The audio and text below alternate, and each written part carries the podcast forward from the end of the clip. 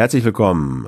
Lage der Nation, Ausgabe 34 vom 17. Dezember 2016 am Mikrofon, wie immer, Philipp Banse und Ulf Burmeier. Hallo und herzlich willkommen zur Lage. Diesmal mitten im Wochenende. Wir nehmen an einem Samstag, Nachmittag, späten Samstagnachmittag auf und hoffen, dass ihr dann trotzdem noch am Wochenende und in der neuen Woche Spaß an der Lage habt. Ähm, wir stürzen uns mitten hinein ins Thema, denn wir haben wieder ein richtig schönes, volles Pad für euch vorbereitet vorbereitet.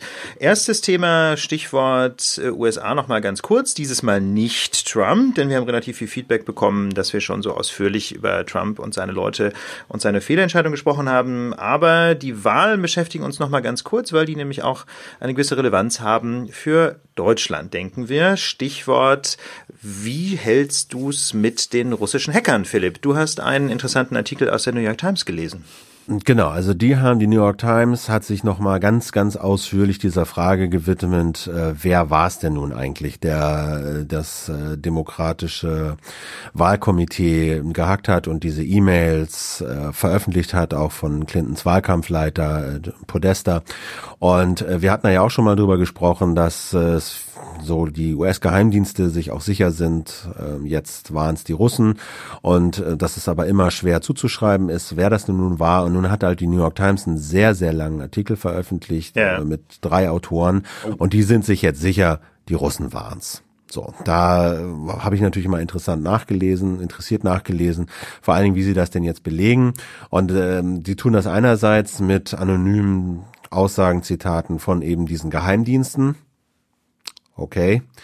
Und äh, sie schreiben dann irgendwo weiter unten, äh, dass sozusagen die letzte Smoking Gun, der letzte wirklich äh, Beweis, dass es auch nicht nur irgendwie aus Russland kam, sondern eben auch im Auftrag der Geheimdienste oder sogar im Auftrag von Putins, denen muss man schuldig bleiben, aber sie sagen sozusagen alle Indizien und alle ganzer Kontext und die ganze Logik, die sprechen dafür, äh, dass sie es, dass die, die, die Russen eben waren konkret, also der FSB, FSB, also dieser KGB-Nachfolger, KGB-Nachfolger, genau, mhm. KGB-Nachfolger und der GAU, also der militärische Geheimdienst und äh, dass die zum Teil auch eben wie ohne es voneinander zu wissen wohl offensichtlich da in den Netzwerken unterwegs waren. Ähm, gut, darüber kann man sich jetzt unterhalten. Ähm, ich fand es nur bemerkenswert, dass die New York Times sich jetzt also sicher ist, dass die Russen ähm, sich da reingehackt haben, auch über Monate. Und es dann ja auch so ein bisschen die Frage war, ja, was wollten sie denn da? Und die, der, die These von der New York Times ist, das Ziel war gar nicht so sehr, Trump an die Macht zu bringen. Aha. Das war wohl angeblich, hat, hat wohl auch Putin und die Leute überrascht, dass Trump das dann am Ende gewonnen hat, sondern das primäre Ziel war wohl ähm, halt Unruhe zu stiften und ähm, demokratische Institutionen, die Wahl insgesamt zu desavouieren und für den Fall, für den wahrscheinlichen, damals noch wahrscheinlichsten Fall, dass Clinton eben Präsidentin wird, äh, diese Wahl und das Ergebnis sagen wir, madig zu machen und ja. äh, die Legitimation, Legitimität dieses Ergebnisses ähm, sozusagen zu, ja, zu unterminieren und zu zerbröseln. Und äh, die New York Times stellt das eben so dar als wirklich ersten großen staatlich gesteuerten Hackerangriff auf ein Wahlsystem, auf die Wahlen, auf demokratische Institutionen von Industriestaaten. So, ne, das ist so deren, deren Ding. Und ähm, ja, wie gesagt, also lohnt sich zu lesen. Ähm, erschreckend ist packen halt, wir in die Shownotes natürlich, ne? Ja, packen wir natürlich in die Shownotes. Erschreckend war zu sehen auch, wie wie wie wie dämlich und leicht es dann eben doch ist, in diese Netzwerke reinzukommen. Ne? Also da klickt dann doch einer mal auf die E-Mail, hey, irgendwie dein, äh, du musst dein Google-Passwort ändern. Klick mal hier in der E-Mail auf den Link. Ja. So, ne? Dann ging die E-Mail zu dem IT-Beauftragten und der hat gesagt, der hat zurückgeschrieben, ist eine legitime E-Mail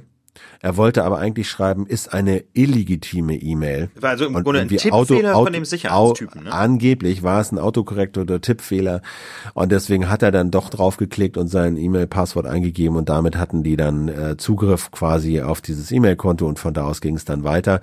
Äh, die New York Times stellt das auch so, dass da die FBI, dass das FBI sich extrem dämlich angestellt hat, also da immer nur bei der Zentrale mal angerufen hat und gesagt hat, ey, ihr habt da so einen Hacker bei euch im Netzwerk, tut doch mal was, aber nie hat jemand vorbeigeschaut. Also ähm, da haben sich eine ganze Reihe Menschen auch ziemlich dämlich angestellt und waren sehr nachlässig. Aber offensichtlich, äh, ja, war das wohl ein ziemlich umfangreicher und erfolgreicher Hack und es ging eben nicht mehr nur darum, wie früher jetzt Intelligence zu sammeln, also Informationen zu sammeln, sondern äh, These ist halt, es ging ganz klar darum, Informationen zu sammeln, um sie dann eben auch zu veröffentlichen und damit eben auch dann die Gesellschaft, die Wahl etc. Äh, zu beeinflussen. Und äh, da sind die Russen, das muss man einfach sagen, das sind die Spezialisten und das ist eine alte Sowjettaktik, Taktik, nämlich Kompromat zu sammeln, um es dann bei Bedarf ja, strategisch einzusetzen. Nacktfotos, Informationen hier und da und dann bei gezielt, äh, bei, bei Bedarf eben Leute kaputt zu machen, indem man es veröffentlicht. Und das ist ja über Wikileaks zumindest passiert. Also diese E-Mails wurden veröffentlicht. Ähm, haben auch haben auch Clinton schon massiv geschadet. Ich glaube, das kann man schon sagen. Ne? Ganz genau, das ist ja nicht so einfach festzuhalten, aber ja, gut war das jedenfalls nicht. Genau. Und die New York Times macht dann auch den Punkt, dass sie diesen den, den Russen, ja, so also sage ich jetzt mal, die das gemacht haben, eben es gelungen ist, nicht nur die demokratischen Institutionen zu desavouieren, sondern eben auch die Medien, indem sie ihnen halt diese E-Mails vorgeworfen haben und die Medien dann äh, auch über kleinste Marginalien dieser E-Mails hergefallen sind und riesen Stories daraus gemacht haben, die alle Clinton geschadet haben. Gleichzeitig diese Story, woher kommen eigentlich diese E-Mails, überhaupt nicht thematisiert haben. Jetzt kann man sagen, na ja, üblicherweise kannst du sagen, Journalisten interessiert nicht, woher ein Leak kommt. Wenn der Leak Newswert hat, wenn er richtig ist, wenn er korrekt ist, ja, wenn das alles da ist, wenn das Quellen sind, ist, ne, wenn das Quellen, Quellen, sind, verlässliche Quellen, dann ist das eine gute Geschichte. Und ja. ob jetzt der von einem frustrierten Banker, der sich mit seinem Chef äh, gezofft hat und da irgendwie entlassen wurde, und ob der sich an der Bank rächen will und deswegen die CD verkauft, das ist erstmal zweitrangig. Erstmal so, das ist nicht interessant. Es geht um die Wahrheit, die, egal wie sie ans Licht kommt. Grundsätzlich, so. ne? In diesem Fall ist es natürlich ein bisschen anders. Ja, wenn die Geschichte tatsächlich so ist, die Russen haben den, haben die Demokraten gehackt und mit WikiLeaks dafür gebraucht, um das zu veröffentlichen, um dann Einfluss zu nehmen. Da habe ich das Gefühl, da ist die Story, woher kommen eigentlich diese Daten schon nicht mehr ganz so sekundär. Und da hätten die Medien schon mehr machen müssen. Eben, wenn es nicht einfach nur darum geht, dass Dinge irgendwie leaken, sondern wenn das, äh, das Leak äh, oder der Leak halt auf einem Hack beruht und der Hack wiederum auf einer Agenda beruht, ne? dann muss genau. man sich vielleicht ja doch mal ein paar Gedanken machen. Wenn sonst wird man, im, es ist, aber ja. ich finde, das ist ein total spannender Grenzfall, ne? weil ja auch in einem solchen Fall die Presse schon darüber berichtet, was ist. Ne? Es ist jetzt ja nicht so, dass es äh, da um Fake News geht, da kommen wir gleich noch zu, was es damit auf sich hat, ähm, sondern auch in diesen, in diesen Fällen, wo eben Material wohl sehr wahrscheinlich aus, äh, aus, aus russischen Hacks stammte, haben hat die Presse ja letztlich wahrheitsgemäß berichtet. Ne? Dann vielleicht wäre dann halt einfach äh, im Ergebnis diese, diese Berichterstattung deswegen problematisch, weil sie in gewisser Hinsicht unvollständig ist, weil sie nämlich diese Hacking-Intention äh, nicht hinreichend hinterfragt hat. Ne? Genau, also in, im, im Regelfall würde ich auch sagen, die, die Motive des Hackers oder des Leakers sind erstmal zweitrangig. In diesem Fall würde ich sagen, äh, sind die Motive so politisch brisant, äh, yeah. dass man mehr darüber hätte berichten sollen. Ja. Äh, so, ne? Also, und ich finde das ja auch nach wie vor so ein klitzekleines bisschen unplausibel, wenn die New York Times schreibt, dass man sich in Moskau nicht darüber im Klaren war, dass es möglicherweise auch den Ausgang der Wahl äh, beeinträchtigen kann. Denn mal ganz ehrlich, die Umfragen waren ja nicht erst seit zwei Wochen knapp, sondern deshalb gab ja schon jedenfalls Monate vor der Wahl Situationen, äh, wo eben alles andere als deutlich war, ob Clinton jetzt das Rennen macht oder nicht. Ne? Und äh, also da muss doch in Moskau bei den entscheidenden Leuten zumindest mal die Hoffnung aufgekeimt sein, dass äh, eben, eben möglicherweise der nächste Präsident auch Trump heißen könnte. Na, aber sie, also sie machen halt so den Punkt, das ist halt, also da ist Ursache und Wirkung halt wahnsinnig schwer auch nachzuweisen. Ne? Ja, also ja. die machen den Punkt, dass dieser FBI-Brief, also dieser Brief von Comey, dem FBI-Chef, so drei Tage oder irgendwie eine Woche vor der Wahl, ähm, das war auch in diesem äh, 538 äh, Podcast von Nate Silver äh, gemacht, dass da der Effekt viel größer und messbarer ist auf die okay. Wahlen, als jetzt dieses diese Leaks, die sich über Wochen hingezogen haben und so. Und da ist sozusagen schwer nachzuweisen, ja, die haben wirklich jetzt die Wahl gedreht.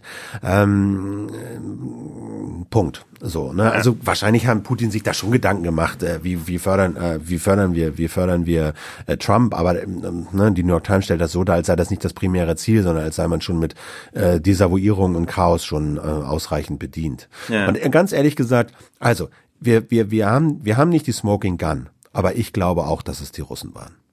Es ist halt einfach so, so wahnsinnig plausibel. Ne? Du weißt es letztlich nie. Und ich meine mal ganz ehrlich, äh, es geht ja jetzt hier auch nicht um eine strafrechtliche Verurteilung, sondern eher um eine politische Bewertung des Ganzen. Und, ähm, und da glaube ich, da kann man auch einen etwas geringeren Beweismaßstab mal gelten lassen, ne? wenn es im Wesentlichen ja darum geht, welche Folgerungen ziehen wir daraus. Stichwort Folgerungen, Philipp. Wir haben den Hörerinnen und Hörern versprochen, ähm, dass wir auch den Blick nach Deutschland wenden, denn wir haben ja in nicht allzu ferner Zukunft auch eine Wahl, die Bundestagswahl ähm, im dritten Quartal 2017. Ich glaube, einen Wahltermin gibt's immer noch nicht, ne? aber irgendwie Ende September sehr wahrscheinlich. Im Herbst, ja. Ja, mhm. irgendwie im Herbst. Und ähm, was bedeutet denn jetzt eigentlich die Tatsache, dass ähm, offensichtlich russische Geheimdienste in der Lage sind, äh, Daten auszuspionieren ähm, und die dann eben auch strategisch zu leaken über Wikileaks oder sonst wen? Was bedeutet das denn jetzt eigentlich für die Bundestagswahl? Also ich meine, wir haben natürlich schon äh, mit einem Bundestagshack zu tun gehabt im vergangenen Jahr, ne? weil also die Bundestags-IT nun mal notorisch schlecht ist und äh, auf so einen Win Wissen wir da, gibt es da Theorien, wer es war eigentlich? Also da äh, gilt ja schon seit langem als gesichert, dass es auch russische Hacker waren. Ja. Also ich war, war nicht dabei, ne? ich kann es nicht beweisen, aber das ist schon mehrfach veröffentlicht worden. Ich glaube vom, vom äh, Bundesamt für Verfassungsschutz insbesondere oder vom BSI, bin ich jetzt nicht mehr ganz sicher. Auf jeden Fall, da hieß es auch immer, dass das jetzt äh, auf, dass es mit sehr hoher Wahrscheinlichkeit auch äh, russischen Ursprungs ist. Und es gibt ja auch schon ähm, den ersten Leak dieses Materials, nämlich interessanterweise Material aus dem NSA-Untersuchungsausschuss wurde ja vor kurzem auf Wikileaks eingestellt, also insbesondere Korrespondenz zwischen dem Bundestag und seinen Organen einerseits und Bundeskanzleramt und den Geheimdiensten auf der anderen Seite. Ähm, da haben dann schon viele schon wieder auf die äh, Parlamentarier geschimpft, ja, also einige Leute aus Geheimdienstkreisen haben schon wieder gesagt, man sollte dem Bundestag noch weniger geben, als man ihm ohnehin derzeit gibt, weil die ja nicht dicht halten. Und jetzt stellt sich raus, ähm, mit größter Wahrscheinlichkeit handelt es sich gerade nicht um ein, äh, ein durchgestochenes Material von Bundestagsmitarbeitern, sondern es handelt sich wohl auch um Material aus diesem Russland-Leak. Ähm, dafür spricht zum Beispiel, dass äh, kein einziges Dokument in diesem dicken Paket neuer ist äh, als der Zeitpunkt, wo dieser, äh, dieser Hackerangriff auf den Bundestag gestoppt wurde. Ich glaube, es war im März, wenn ich mich nicht völlig täusche. Also da spricht einiges dafür. Ähm, das heißt also, wir hätten damit dann, wenn es denn so ist, äh, auch den ersten Fall von eines Russland-Hacks in Deutschland tatsächlich schon. Aber was bedeutet bedeutet denn das jetzt eigentlich ähm, für die Bundestagswahl? Also äh, mal ganz konkret, ähm, hat Putin irgendein Interesse daran, Angela Merkel zu stürzen oder hat er ein Interesse daran, irgendeinen SPD-Kanzler quasi herbeizuhacken? Das weiß ich nicht. Ich glaube nur, dass sich das ähnlich verhält wie in den USA.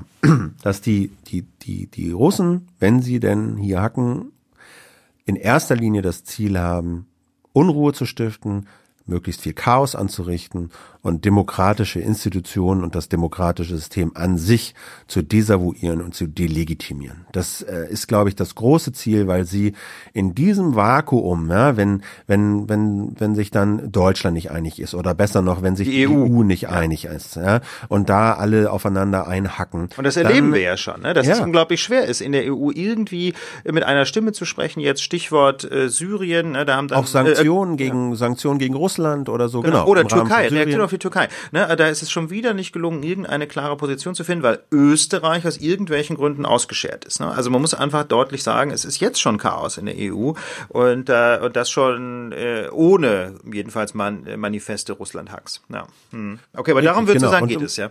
Ja, genau, darum geht es. Guck dir Syrien an. Ja, ja. Syrien, es hat keine äh, konzertierte Aktion gegeben, jetzt, also ich rede gar nicht von militärischem Eingreifen in Syrien selbst, sondern Wirtschaftssanktionen gegen Russland. Ja, hat ja. nicht funktioniert man war sich nicht einig, etc. etc. Und da also im Ergebnis konnte Russland mehr oder weniger tun, was sie wollten. Das hing auch mit dem Zögern von Obama zusammen. Aber das ist funktioniert, wenn sich die Gegenpartei nicht einig ist. Und ähm, das, das ist das Ziel äh, der russischen Politik. Das haben sie, das hat lange, lange Tradition. Das haben sie quasi auch schon betrieben, seit die äh, Sowjetunion zerfallen ist. Da haben sie diese Politik auch in diesen ehemaligen Sowjetstaaten betrieben, wo, wo sie einen Bürgerkrieg nach dem anderen angezettelt und oder unterstützt haben, ja, wo man sich dann fragt, warum machen die sowas? Warum sorgen die für Krisen und Krieg in ihren Grenzen? Weil sie immer einrücken und weil sie immer dann die Stärkeren waren, Militärposten stationieren konnten, die da nicht wieder abgerückt sind. Sie haben in diesem Vakuum immer ihre Macht ausspielen können und das, das glaube ich, das ist ganz klar das Ziel und die Politik und dafür eignen sich solche Angriffe natürlich wahnsinnig gut. Ja? ja. Du kannst am Ende das nie richtig zuordnen. Ja? Sind sind wahnsinnig billig im Vergleich zu allem anderen. Ja. Sie sind wahnsinnig effektiv. Du kannst es schön sammeln, du kannst es genau steuern. Und diese, diese, diese Kunst, der, wann veröffentliche ich welches Material, wem speise ich das zu, ja, das beherrschen die Russen wie kein anderer glaube ich. Ja, und das ähm, ist halt, das ist ja im Grunde eine ganz alte Taktik, ne, die schon die Römer angewandt haben, ne, divide et impera, teile und herrsche, ne, und teilen kann natürlich dadurch zustande kommen, dass man, ähm, dass man eben Zwietracht sät, dass man Chaos sät, dass man systemisch destabilisiert. Also es muss ja nicht zwingend so sein, dass sich dann zwei, äh, zwei Staaten gegenüberstehen. Es kann ja genauso sein, wenn ein Staat innerlich zerrissen ist. Und ich meine, im Grunde erleben wir ja ähm, in den letzten Monaten, muss man schon fast sagen, eine ganz rasante äh, Aufkündigung des demokratischen Konsenses es auch in Deutschland nicht. Also so etwa 15 bis 20 Prozent der Menschen in unserem Land sind ja irgendwie mit, mit den Dingen nicht mehr so ohne weiteres einverstanden anscheinend und wählen AfD, äh, die wir 50, 60 Jahre für gesetzt hielten. Ja, Grundgesetz gilt, Menschenwürde und so diese ganzen Dinge, die eigentlich die Bundesrepublik ausmachen, werden von manchen Leuten, jedenfalls im AfD-Spektrum, ja ziemlich krass in Frage gestellt. Und damit hat man ja im Grunde schon so ein kleines bisschen Destabilisierung. Ne? Wir haben jetzt auch im eigenen Lande eben eine Partei, die mit vielen Grundwerten unserer Verfassung nicht mehr so ohne weiteres d'accord ist. Genau, und ich meine, das ist, glaube ich, viel eher der Ansatz von, von, ja. von Putin, dass er, ja. dass er AfD fördert. Ist eigentlich belegt, dass Putin die AfD finanziert, mitfinanziert? Das hab, äh, da habe ich immer wieder Gerüchte gehört, aber das habe ich noch nicht so richtig handfest gesehen, ähm, wie das funktioniert. Aber da schauen wir doch mal. Ja, ist ja noch ein paar Monate hin bis zur Bundestagswahl. So, also das, das wäre ja. eher so, weißt du, dass die, dass die solche, dass die solche Parteien äh, unterstützen, die für Unruhe sorgen, die halt das System in Frage stellen, etc. etc. Also das glaube ich viel eher. Was ich dich nochmal fragen wollte, ist jetzt in Sachen Bundestagshack und ähm, NSAuer, was ist denn der ähm, bisherige Effekt äh, der Dokumente, die da jetzt veröffentlicht Ja, keine, weil das, äh, weil diese Dokumente im Prinzip vergleichsweise langweilig sind. Ähm, ja, okay. Also da die sind, das ist ein ziemlich großes Archiv und es ist halt relativ schwer, die zu, durchzugucken. Aber nach allem, was ich gehört habe, ist es so, dass da auch überhaupt keine wesentlichen Erkenntnisse drin sind. Also man kann halt äh, jetzt mal so ein bisschen nachlesen, was ja insbesondere die Oppositionsabgeordneten immer schon angeprangert haben, dass nämlich die Geheimdienste und die Bundesregierung nach Kräften alles tun, um möglichst die äh, Transparenz bei Geheimdiensten zu verhindern verhindern. Ne? Also die, die werden halt immer wieder Tricks angewendet, um möglichst mh, hm, die Beschlüsse des Ausschusses zu unterlaufen und möglichst wenig Daten zu liefern. Ne? Das ist wohl schon daraus erkennbar. Und natürlich wird so ein Hack äh, als Argument genommen, um eben generell möglichst wenig Daten rauszurücken, weil ja angeblich der Bundestag nicht sicher ist. Das äh, ist wohl, denke ich, kaum zu, kaum zu bestreiten, dass das jetzt ein Argument liefert. So. Ja, und ich, ich glaube, dass das Schwierige für die Medien, also es gibt ja so verschiedene Sachen, die man ansprechen kann. Das eine ist ja die Rolle der Medien, das haben wir eben bei den USA auch schon getan. Meine, diese Leaks, ja, wenn die denn von allgemeinem öffentlichen Interesse sind, ja, und wenn sie verifiziert sind, echt sind, ja, und sei es, sie kommen von den Russen, ja, oder so, dann heißt es trotzdem, dass man sie wahrscheinlich schon veröffentlichen muss und darüber eine Story machen muss. Ja, Gleichzeitig ne, muss man aber auch sagen, hey, diese Dokumente kommen aus diesem und diesem Bereich wahrscheinlich, ja, und ihre Veröffentlichung verfolgt wahrscheinlich diesen und jenen Zweck, ja, sind vielleicht ähm, ja Teil einer Propagandamaßnahme politisch gesteuert aus Russland mit dem Ziel von, hm, also das wird ein ziemlicher Balanceakt äh, für die Medien, da äh, sich nicht komplett zum Werkzeug zu machen und trotzdem ihrer Informationspflicht nachzukommen. Also ja. das, das halte ich für einen ganz, ganz schwierigen Balanceakt. Da weiß ich noch nicht, das wie man damit umgeht. Das ist klar. Apropos ähm, schwierige Balanceakte, ähm, das nächste Thema, das wiederum so ganz kurz eine Sache noch, ja? eine Sache wollte ich noch machen zu dem, da wollte ich auch noch deine Meinung hören. Also äh, was wir in den USA gesehen haben, ähm, das Hacking von diesen, äh, von diesen, von den Demokraten war extrem einfach. Ne? Also die haben da keinem ja. nicht große Sicherheitsmaßnahmen gehabt, waren da sch schlecht aufgestellt. Also was ich halt auch denke, und das hat man ja beim Bundestag auch gesehen, äh, Medien, alle Institutionen, die müssen einfach ihre IT aufrüsten. Ja, also das ist wirklich ich. großartig. Ich habe vor kurzem, ähm, ich habe vor kurzem mal ein Seminar angeboten mit einem relativ bekannten deutschen Verlag, äh, den das hatten wir Quellenschutz 2.0 genannt, digitale Sicherheit für Journalistinnen und Journalisten. Und da muss man deutlich sagen, da war das Interesse echt überschaubar. Es war so überschaubar, dass wir das abgesagt haben. Also Also das Timing war vielleicht auch nicht ganz so geil, ähm, weil das jetzt irgendwie in die, es wäre jetzt im Dezember gewesen und so. Ähm, aber da hatte sich einfach schlicht niemand angemeldet. Vielleicht äh, hat der Verlag auch nicht ganz so viel Werbung gemacht. Ich selber hätte auch nochmal drüber, drüber bloggen sollen und so. Also ich passe fass mir da auch an die eigene Nase. Aber das Interesse an einem Seminar Quellenschutz für Journalistinnen und Journalisten war echt überschaubar. Und da habe ich mich total gewundert. Das sollte für jede, ähm, für jeden, der irgendwie mit Quellen arbeitet, sollte das das kleine Einmaleins sein. Und ähm, ich glaube nicht, dass der Grund für das mangelnde Interesse jetzt ist, dass die Herrschaften alle wahnsinnig äh, in Sachen OPSEC machen. Also ich kenne das von Journalistinnen und Journalisten eigentlich nur so, äh, dass die wenigsten auch nur PGP verwenden für ihre E-Mails, ja. geschweige denn irgendwie eine sinnvolle Kryptostrategie haben oder. Also das ist äh, das ist echt ein echt ein Ding. Äh, da glaube ich muss auch äh, da muss wahrscheinlich einfach bei der Presse auch noch mal so ein, wirklich mal die Bombe einschlagen, äh, dass wirklich mal Quellen gefährdet werden ähm, durch durch sowas. Also ich will mir das jetzt niemandem wünschen, ja, das würde ich damit überhaupt nicht sagen. Aber es ist halt einfach so, dass das Bewusstsein total fehlt, dass man da auch eine große Verantwortung trägt. Also vielleicht nicht total, aber bei doch bei sehr sehr vielen jedenfalls das Interesse an an, so einem Crashkurs. Ja, das war jetzt kein Theorieseminar, sondern das war so ein Hands-on-Kurs. Hier wir installieren die Software, wir üben mal PGP, wir üben mal keine Ahnung was ähm, und trotzdem Interesse gering. Also wir machen das jetzt nochmal, ja, äh, kleine Schleichwerbung bei der Gelegenheit. Anfang April sehr wahrscheinlich wird das Seminar wieder angeboten. Vielleicht äh, erwähnen wir das einfach nochmal ähm, in der Lage, ja. auch weil ich das schon einfach für ein wichtiges Thema halte. Also geht's Absolut. Mir, ja, geht's mir weniger um die Kohle als um die Verbreitung des Wissens, ehrlich gesagt. Genau, das ist sozusagen die persönliche Ebene. Ich meinte aber halt auch die institutionelle Ebene. Weißt du, dass sich Verlage, Ministerien etc. wirklich auch äh, vernünftige Security herholen, um ihre Systeme auch nach außen abzusichern und da auch so ein Monitoring drin zu haben, damit ihnen das wenigstens auffällt, wenn sie. Ja, du, aber das, das hängt nicht ja mit den Menschen an, Philipp. Das also ja. ganz ehrlich, ähm, also ich bin ja grundsätzlich immer ein großer Freund von systemischer Sicherheit, aber äh, so OPSEC für Journalistinnen und Journalisten, ich glaube, das äh, das fängt eben einfach bei den Köpfen an. Da kannst du eine noch so schlaue Firewall haben, wenn die Leute gedankenlos auf alle Anhänge klicken und ihre E-Mails unverschlüsselt durchs Netz ballern, dann ist auch nichts mehr zu retten, ehrlich gesagt. Ja, und so, so diese, das kann man auch nochmal sagen. Leute, auf Links in E-Mails klickt man einfach nicht. Schon gar nicht, wenn man sein Passwort ändern will. Wenn man das Passwort ändern will, wenn solche Mails Geh kommen, auf die Website, drin, ändere, Hand, dein, ja. ändere dein Passwort. Ja, dann kann ich mein Passwort ändern. Schadet nicht, das jeden Tag zu ändern. Aber ich tippe äh, w, w, w google.de in den Browser ein, ja. wenn ich mein Google-Passwort ja. ändern will und klicke dann auf mein Profil und ändere es da. Ganz sicher. Das kann man von mir aus täglich machen.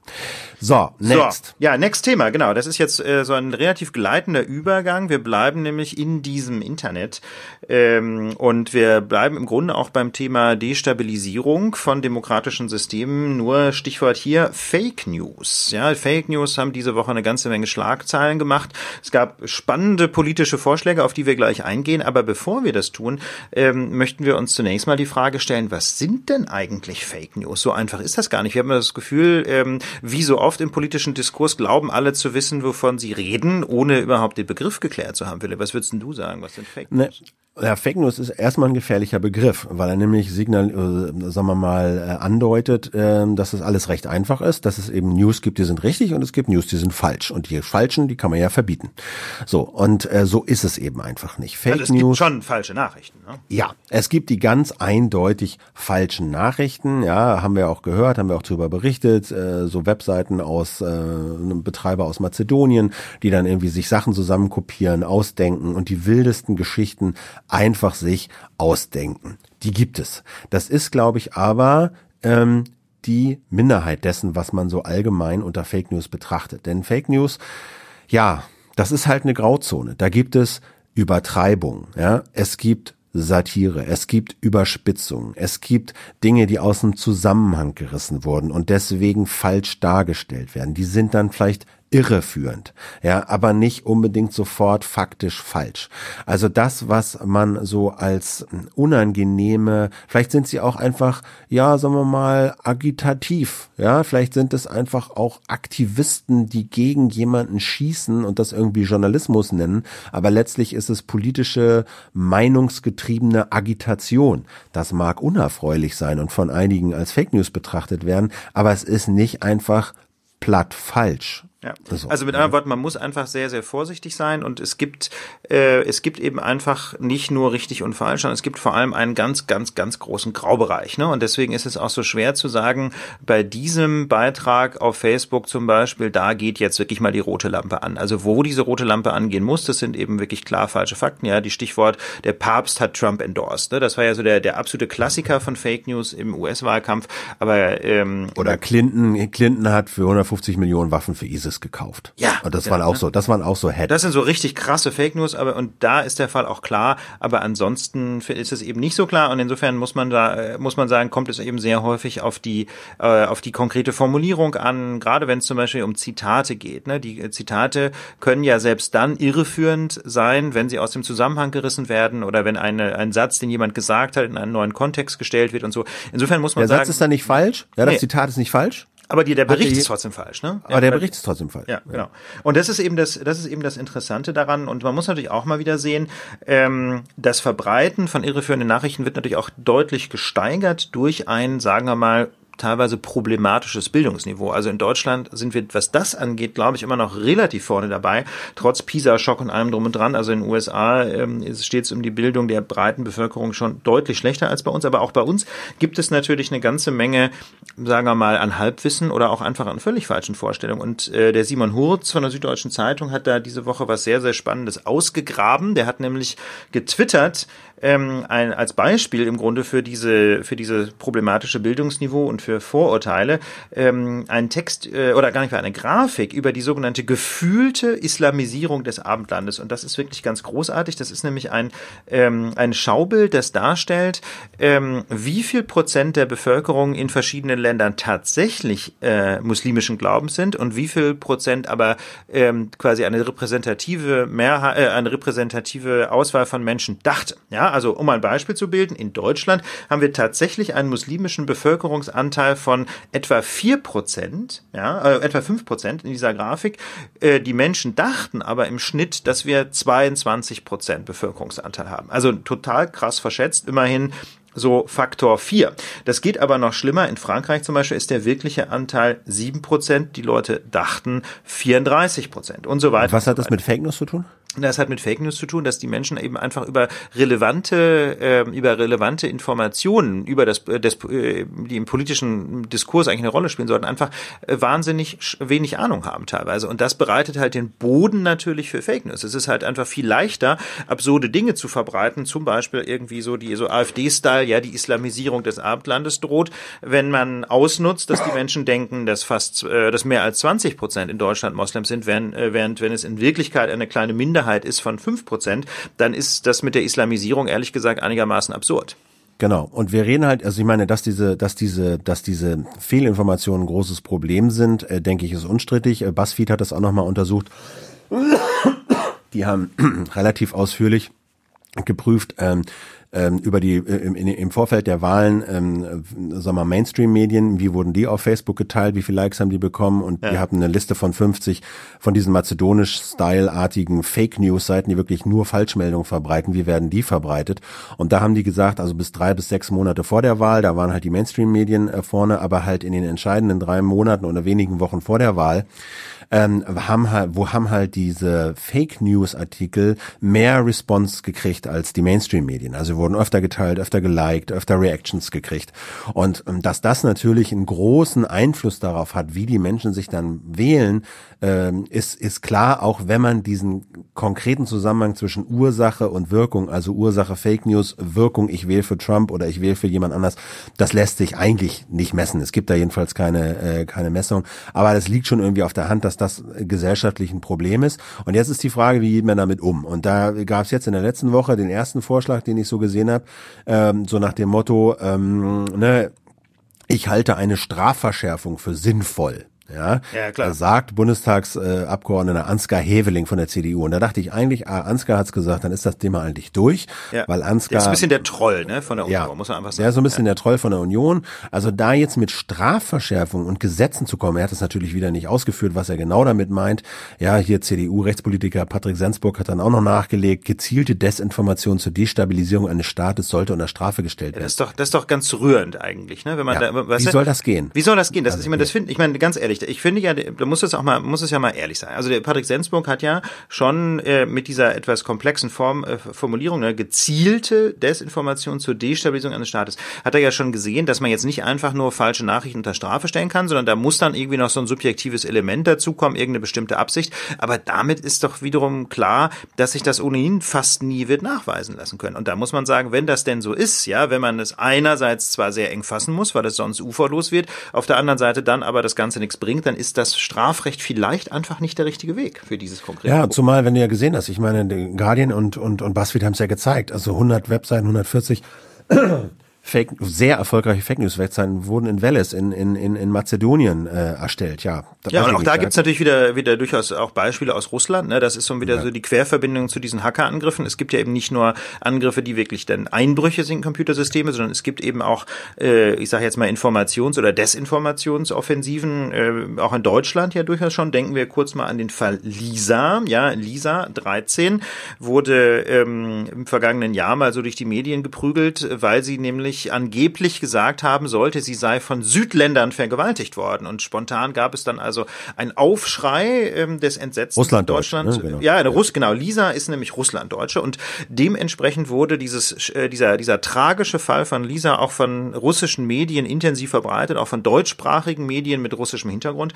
Turns out, ja, äh, Lisa ist halt einfach nur von zu Hause abgehauen und hat sich bei ihrem Freund versteckt, weil sie Angst vor ihren Eltern hatte, weil die Eltern irgendwie das mit dem Freund nicht so cool fanden. Ja, also ganz ganz normaler Teenie-Fall, ähm, der dann aber eben von insbesondere russischen Medien und natürlich auch von rechten Kreisen in Deutschland total hochgepusht wurde. Ja, und Lavrov hat sich auch hingestellt, der Außenminister der Russischen. Ja, ja, genau. Ja, der hat, sich da, hat dazu auch noch Stellung genommen und so. Ja, willst du da jetzt hingehen und weiß ich nicht, ich habe die Artikel jetzt alle nicht genau vor Augen, aber willst du die jetzt hin, hin willst du da jetzt hingehen und sagen, ihr habt das hier gemacht, äh, mit ja. gezielter Desinformation unser System zu stabilisieren? Soll dann irgendwie die Staatsanwaltschaft Berlin Verfahren gegen Lavrov einleiten, wenn er das nächste Mal einreist, dann Ja, oder gegen irgendwelche AfD, also ich weiß nicht, das das das das wirkt nicht. Und ich finde auch so Blacklisten sind keine gute Idee, wo du dann einfach Webseiten draufsetzt, äh, ja, wo du die, die, die, die halt nicht bei Facebook geteilt werden oder Facebook die ausschließt oder so, dann machst du dieses System kaputt, wo auch kleine unbekannte äh, Seiten auf einmal eine gute Story haben ja, und die sind dann auf irgendeiner Blacklist, weil äh, kennt ja keiner. Also das, das ist nicht der Weg. Das, ne? das ist nicht der Weg. So. Äh, auf der anderen Seite, das Problem ist real. Ja. ja.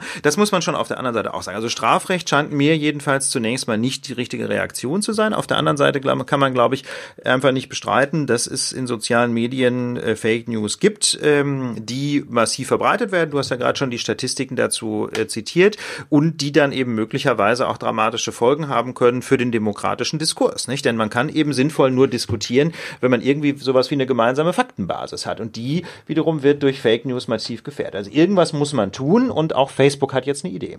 Genau. Facebook, das muss man immer noch mal sagen. Da sind fast zwei Milliarden Leute auf dieser Plattform. Ja.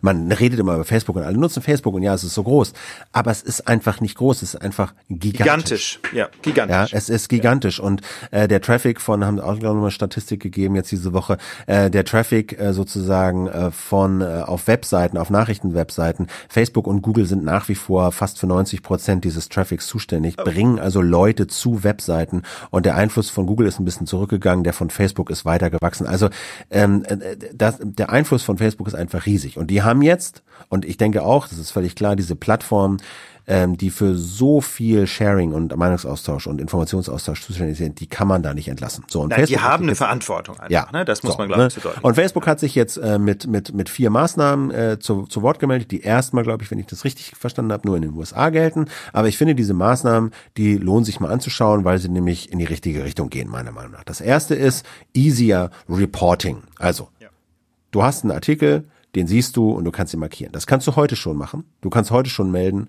hier Content nicht so toll. Ja, ja. Ähm, das soll größer und einfacher gemacht werden, sozusagen. Meldungen, Nachrichten zu melden, die nicht stimmen, die irgendwie falsch sind.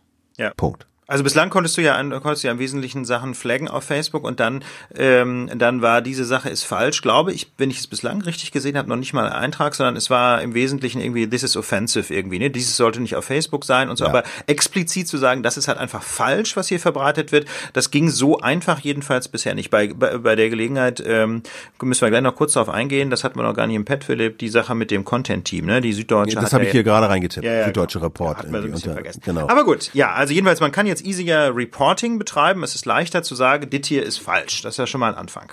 Genau, da ist ja wieder die Frage, wer macht's? Machen das wirklich die Leute? Machen das Leute, weil sie ihren politischen Gegner äh, desavouieren wollen und klicken einfach drauf, scheiß Bericht. Ja, okay, gut, aber es ist der erste Schritt. Der zweite Schritt ist ähm, Flagging Stories as Disputed. Heißt also, Geschichten kennzeichnen, also Facebook will Geschichten kennzeichnen, die umstritten sind. Ja. ja. Da soll der Mechanismus, wenn ich das richtig verstanden habe, so sein, dass Facebook mit 40 journalistischen Institutionen zusammenarbeitet. Diesen Institutionen werden Artikel zugeleitet, die, sagen wir mal, als besonders umstritten gelten, unter anderem auch wegen okay. dieser Flagging-Meldung. Ja. Zu sagen, hier ist, ist nicht gut, so. Und dass Facebook aufgrund des Algorithmus dann so paar Signale sammelt, Leute, Feedback, Flagging, um dann diesen 40 Institutionen diese Artikel zuzuleiten. Die gucken sie sich dann an. Und wenn die dann als, sagen wir mal, umstritten falsch oder hm, zweifelhaft äh, bewertet werden, soll in dem in Facebook unter dieser Nachricht ähm, quasi ein Banner erscheinen, ist umstritten diese Meldung. Ja. Und was noch fast wichtiger ist, wenn du die dann trotzdem teilen willst, dann wirst du nochmal ausdrücklich gefragt, ob du diese Nachricht teilen willst, obwohl sie doch offensichtlich ein Problem ist, inhaltlich. Das finde ich auch nochmal eine sehr wichtige Maßnahme, denn das Problem ist ja eben, dass Fake News sich auch besonders schnell verbreiten anscheinend, aber sogar schneller als die Wahrheit und ähm, umso besser natürlich, wenn man dann vor dem Teilen von solchen problematischen Nachrichten nochmal ausdrücklich gewarnt wird. Denn das muss man ganz klar sagen. Fake News sind nur deshalb ein Problem, weil sie millionenfach geteilt werden. Indem einfach, wenn, wenn wir beide jetzt eine Fake News auf Facebook auskippen, ja, ja und die wird dreimal geteilt. Das ist egal. No one, no one cares. Ne? Ja. In, interessiert keinen. Sie werden nur deshalb so erfolgreich, weil Leute sie millionenfach verbreiten. So, es ist ja. halt relativ einfach, eine Lüge zu erfinden, die erstmal wahnsinnig sexy klingt. Ne? Das genau. ist halt deswegen dieses mit dem äh, Papst endorsed Trump, das ist auch deswegen so ein wunderbares Beispiel. Ne? Ist völlig aus der Luft gegriffen, aber auf den ersten Blick halt total sexy und deswegen so erfolgreich gewesen. Genau. Und die Leute teilen, das ist auch erwiesen, die Leute teilen, äh, sagen wir mal, äh, aufgrund von emotionalen Reaktionen. Sie, äh, sie teilen Stories, Headlines, wo sie äh, Angst, äh, Freude, äh, Empathie, bla bla bla empfinden. Akkuratesse stimmt ist nicht das, der Punkt. Ja. ist ein irrelevant, irre, irrelevanter Faktor im Prozess des Teilens. Und das fand ich auch nochmal interessant, dass Facebook jetzt geschrieben hat, Informed Sharing wollen sie fördern. Ne? Das haben wir eben geschrieben. Ja. So, sie wollen Sachen als äh, umstritten brandmarken und sie wollen als Signale aber auch nehmen, ähm, wurde dieser Artikel überhaupt gelesen, bevor er geteilt werden soll. Ah, denn okay, sie sagen, ja. denn sie sagen, es wird weh, also die Chance, dass ein offensichtlich falscher Artikel geteilt wird, sinkt erheblich, wenn der oder diejenige diesen Artikel gelesen hat. Ach, das ist ja lustig. Das heißt also, viele Leute teilen, bevor sie überhaupt gelesen haben. Die sehen nur die Headline, die sehen nur das Foto, die sehen nur das Meme, das GIF und sagen, oh, fail, Geil. What the fuck? Share. Und dieses, dieses Ding, diesen Mechanismus will Facebook jetzt sozusagen mit einbeziehen in ihre Bewertung und dann auch entsprechend vielleicht in diesem Newsfeed solche, solche Postings, die geteilt wurden, ohne zu, gelesen worden zu sein, ja, eben weiter unten anzeigt. Nicht ganz so prominent. Und ja. das geht alles in diese richtige Richtung, Leute dafür zu sensibilisieren, dass sie nicht einfach jeden Dreck an ihre Freunde weiterleiten. Ich finde ja einen, einen weiteren Aspekt noch spannend in dem Ganzen. Also Facebook wehrt sich ja mit Händen und Füßen dagegen, überhaupt irgendwas zu tun auf seiner Plattform. Ne? Wie gesagt, sie haben ja die Möglichkeit, äh, dass man Beiträge flaggen kann äh, und dann werden die ja auch von einem bestimmten Team ähm, geprüft, ob die vereinbar sind mit den Facebook Guidelines. Aber Facebook wehrt sich eigentlich mit Händen und Füßen dagegen, Inhalte zu prüfen. Und ähm, dieses dieses Team, das in Deutschland zum Beispiel zuständig ist dafür, gemeldete Beiträge zu überprüfen, das ist wohl auch komplett überfordert. Also das war der Punkt, den, den ich eben schon kurz angesprochen habe. Die ja. Süddeutsche Zeitung hat da ähm, eine ganz schöne Recherche publiziert. Der Artikel selber ist nicht so wahnsinnig gut geschrieben, finde ich, aber die Recherche ist schon aller Ehren wert. Sie haben nämlich eine ganze Reihe von Leuten Leuten aufgespürt, die bei Avato, ja, einer Bertelsmann-Tochter, arbeiten, äh, und zwar im Auftrag von Facebook, um dann eben die äh, gemeldeten Artikel zu überprüfen. Und zwar interessanterweise nicht nur die Deutschen, sondern es gibt in Deutschland, in Berlin, Teams für Deutsch, Französisch, Spanisch und Arabisch und ich glaube noch ein paar andere Sprachen. Einfach weil Berlin sich als ein sehr, sehr guter Standort erwiesen hat, weil einfach Menschen aus ganz, ganz vielen Ländern in Berlin so ein bisschen stranden und dann merken, dass sie eigentlich hier in Berlin auf dem Arbeitsmarkt nicht die besten Karten haben und ähm, das und die wollen aber dann aus privaten Gründen oder weil es die Stadt so geil ist oder so, äh, wollen sie halt einfach gerne in der Stadt bleiben und sind dann einfach äh, quasi ein schönes Reservoir für Arbeitskräfte. Und diese Leute werden dann bei Avato, anders kann man das kaum formulieren, wohl ziemlich ausgebeutet. Ne? Sie bekommen also nur ganz knapp über den Mindestlohn und die Arbeitsbedingungen müssen total krass sein, weil man einfach enorm hohe Vorgaben hat, wie viele gemeldete Beiträge man pro Stunde checken muss. Also es, die Rede war da von Tausenden, von Tausenden. Ja, das heißt also für den einzelnen gemeldeten pro Stunde Beitrag, oder pro Tag? Äh, wenn ich es richtig gesehen habe, wohl pro Tag. Oder also ich hatte gesehen, dass höhere Manager irgendwie sechs Minuten Zeit haben für einen Beitrag. Also ich habe mir gemerkt, es waren Sekunden pro Beitrag. Also das kann man ja, ja. nachlesen in dem süddeutschen ja. Text. Also jedenfalls also war, war, der ja. Zeitraum war krass kurz, also und der Takt war krass hoch, wo man also dann wirklich mehr oder weniger ähm, instinktiv entscheiden muss und zwar nach bestimmten Facebook-Guidelines. Also ich will diese Guidelines jetzt hier nicht alle zitieren, die sind nämlich auch total komplex und widersprüchlich. Es lohnt sich, das mal nachzulesen bei der Süddeutschen Zeitung. Die Bottomline, was man sich, glaube ich, merken kann, ist, also Facebook will eigentlich Inhalte nicht prüfen. Sie haben ein Team, das das prüfen soll. Dieses Team wird aber extrem schlecht bezahlt und die Leute sind total krass überfordert, weil das natürlich auch psychologisch extrem belastend ist, wenn man den ganzen Tag Enthauptungsvideos und Kinderschändereien und so weiter sich angucken muss. Also es muss psychologisch oder psychiatrisch äh, wirklich problematisch sein für die Leute. Viele müssten eigentlich eine Therapie machen. Viele brechen den Job ab, weil sie völlig fertig sind und so. Also der Artikel ist sehr lesenswert. Mm, aber die Bottomline ist aus meiner Sicht das, was man sich merken kann. Facebook geht damit extrem stiefmütterlich um. Sie wollen eigentlich nicht so wirklich Content-Wächter auf ihrer Plattform sein. Sie machen nur das absolut Notwendige und das auch, also auf mich wirkte das so total alibi-mäßig, ne? dass es also gerade nicht darum geht, irgendwie ähm, vernünftige Bedingungen auf Facebook zu schaffen, sondern wirklich nur, dass man quasi dem Bundesjustiz Justizminister sagen kann, ja, hören Sie mal, Herr Maas, schauen Sie mal, wir haben doch hier so ein Team, ja, jetzt machen Sie 600 Leute angeblich, ne, so. Wir tun doch alles, was wir können. Und da wiederum finde ich diesen Ansatz in den Vereinigten Staaten so spannend, wo, wie gesagt, sie die, die als falsch gemeldeten Nachrichten gerade nicht selber prüfen. Das finde ich den Witz dabei, sondern sie leiten das eben weiter an diese 40 oder 50 Redaktionen, die sie für vertrauenswürdig halten und lassen das extern prüfen, weil das halt so wunderschön zu dieser Theorie passt. Hey, Facebook ist voll neutral, ne? Facebook ähm, nimmt überhaupt keinen Einfluss Einfluss auf die Inhalte, sondern es ist einfach ein neutrales Medium. Das ist natürlich fake. Ja, natürlich haben sie die, äh, steuern sie die Algorithmen, die ähm, kontrollieren, was einem angezeigt wird. Aber diese diese Herangehensweise, also externe Leute das beurteilen zu lassen, die passt so wunderschön zu diesem Selbstbild von Facebook, dass sie eben die neutralen sind, die nur eine Plattform bereitstellen, weil dann ja quasi andere Leute ähm, für diese Gegenrede gegenüber den Fake News verantwortlich sind. Ja, wobei ich finde, das sind zwei unterschiedliche Sachen. Also diese dieser Report, den Süddeutsche da veröffentlicht hat über diese 600, ja, also wirklich äh, ne, Leute, die da sich diesen ganzen äh, Dreck angucken müssen. Ähm, und dann äh, die Leute, die jetzt äh, journalistisch beurteilen sollen, ob eine Story valide, umstritten, ja, klar, falsch. Das sind völlig ist, ne? unterschiedliche. Äh, Aber das ist sozusagen so ein prinzipieller Ansatz sozusagen. Ne? Einmal ja. extern, einmal intern.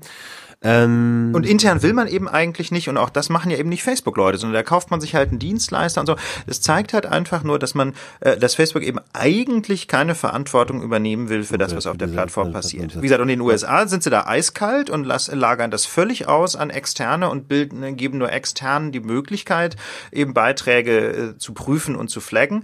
Und ähm, in Deutschland ging das wohl nicht mehr, weil der Druck enorm hoch geworden war, gerade eben von Heiko Maas, ne, dass Facebook irgendwas tun musste. Und was machen sie dann? Ähm, dann wird, wird ein externer Dienstleister äh, an Bord geholt, aber dann werden die, wird die konkrete Kontrolle so ausgestaltet, dass völlig klar ist, dass da reihenweise Fehler passieren müssen, einfach weil die Mitarbeiter nicht vernünftig ausgebildet werden, nicht vernünftig psychologisch betreut werden und viel zu viel zu tun haben. Ja, also wenn man das liest, wird einem völlig klar, wie, wie das eigentlich zustande kommt, ähm, dass dieses Sperren von Beiträgen auf Facebook eben überhaupt nicht funktioniert, obwohl sie ähm, jetzt eben 600 Leute haben Dazu muss man noch kurz eine Fußnote anwenden. Ne? Die Süddeutsche hat das so ein bisschen als Exklusivreport verkauft. Da gab es dann viel Disput. Äh, Sascha Pallenberg von Mobile Geeks hat dann irgendwie gesagt, haben wir auch schon drüber berichtet. Stimmt auch. Es haben auch schon andere Wired über ähnliche Zustände auf den Philippinen beispielsweise berichtet, wo eben auch da Menschen arbeiten, sich diese ganzen Dreck und Fotos und Videos angucken müssen. Auch da psychisch komplett vor die Hunde gehen. Also das war jetzt sozusagen der Blick mal nach Berlin. Das ist auch hier in Berlin so, ja, aber diese, diesen Bericht über diese Facebook-Arbeiter, die diese ganzen Sachen sich angucken müssen, da gab es auch schon zig andere. Das nur so als Fußnote. Das andere, was ich dich aber mal fragen wollte, ist, ja. würdest du denn das, würdest du denn sagen, hey, äh, Facebook selber muss Leute, Journalisten beschäftigen, um zu gucken, ob Stories wahr oder falsch oder hm sind? Nein, soweit würde ich auch nicht gehen. Im ganz im Gegenteil denke ich, äh, ist das im Großen und Ganzen schon eine sinnvolle Idee, dass Facebook äh, das, äh, das nicht selber macht. Diese OS-Initiative finde ich deswegen auch sinnvoll. Ähm, ich finde, das, was, das Problem, das ich sehe, ist, dass sie eben überhaupt nicht bereit sind, Verantwortung dafür zu übernehmen, was auf der Plattform ist. Ich finde, das ist zweierlei, nicht Verantwortung übernehmen für die Inhalte auf der einen Seite und selber prüfen, was zulässig sein soll auf der anderen Seite. Das ist aus meiner Sicht zweierlei.